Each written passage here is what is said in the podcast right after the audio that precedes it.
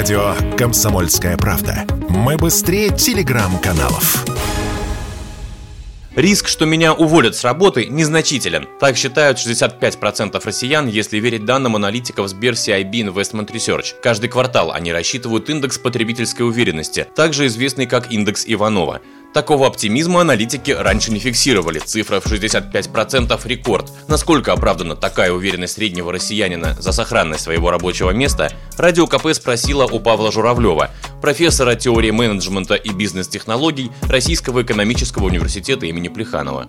Ну, увольнение, может быть, это объективно, потому что любое увольнение сейчас требует от предпринимателей повышенных усилий. Люди стали грамотные, они обращаются в юридические инстанции, они умеют писать уже ну, заявления и в службу занятости, и в суды и так далее. Поэтому, конечно, предприниматель. А еще, по данным того же индекса, высчитанного аналитиками Сбера, почти четверть россиян рассчитывает на увеличение зарплаты в этом году. Свыше половины опрошенных считают, что сегодня российский бизнес устойчивее, чем в мае 2020-го, один из первых пандемийных месяцев, и что рисков для финансовой стабильности нет. А вот тут все же есть в чем усомниться, сказал радио КП профессор Плехановки Павел Журавлев.